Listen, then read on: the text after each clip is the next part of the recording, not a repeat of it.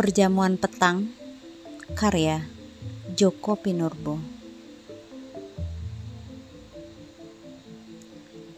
20 tahun yang lalu ia dilepas ayahnya di gerbang depan rumahnya. Tuntutlah ilmu sampai ke negeri Cina. Jangan pulang sebelum benar-benar jadi orang.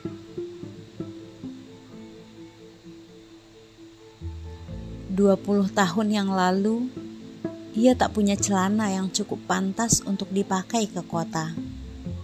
Terpaksa, ia pakai celana ayahnya. Memang agak kedodoran, tapi cukup keren juga. Selamat jalan. Hati-hati, jangan sampai celanaku hilang.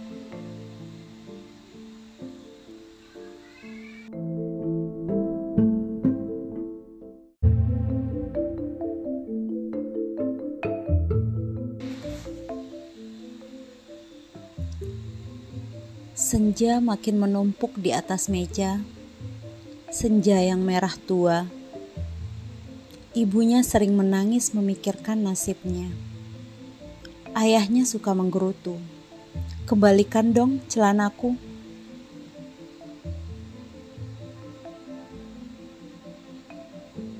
Haha. Si bangsat akhirnya datang datang di akhir petang bersama buku-buku yang ditulisnya di perantauan. Ibunya segera membimbingnya ke meja perjamuan. Kenalkan, ini jagoanku. Ia tersipu-sipu. Saudara-saudaranya mencoba menahan tangis, melihat kepalanya berambutkan gerimis. Hai, ubanmu subur berkat puisi? Ia tertawa geli.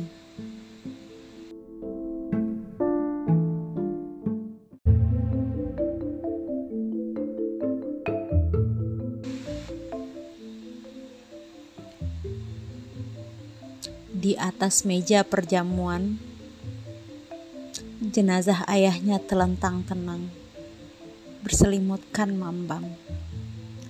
Daun-daun kalender beterbangan Ayah berpesan apa?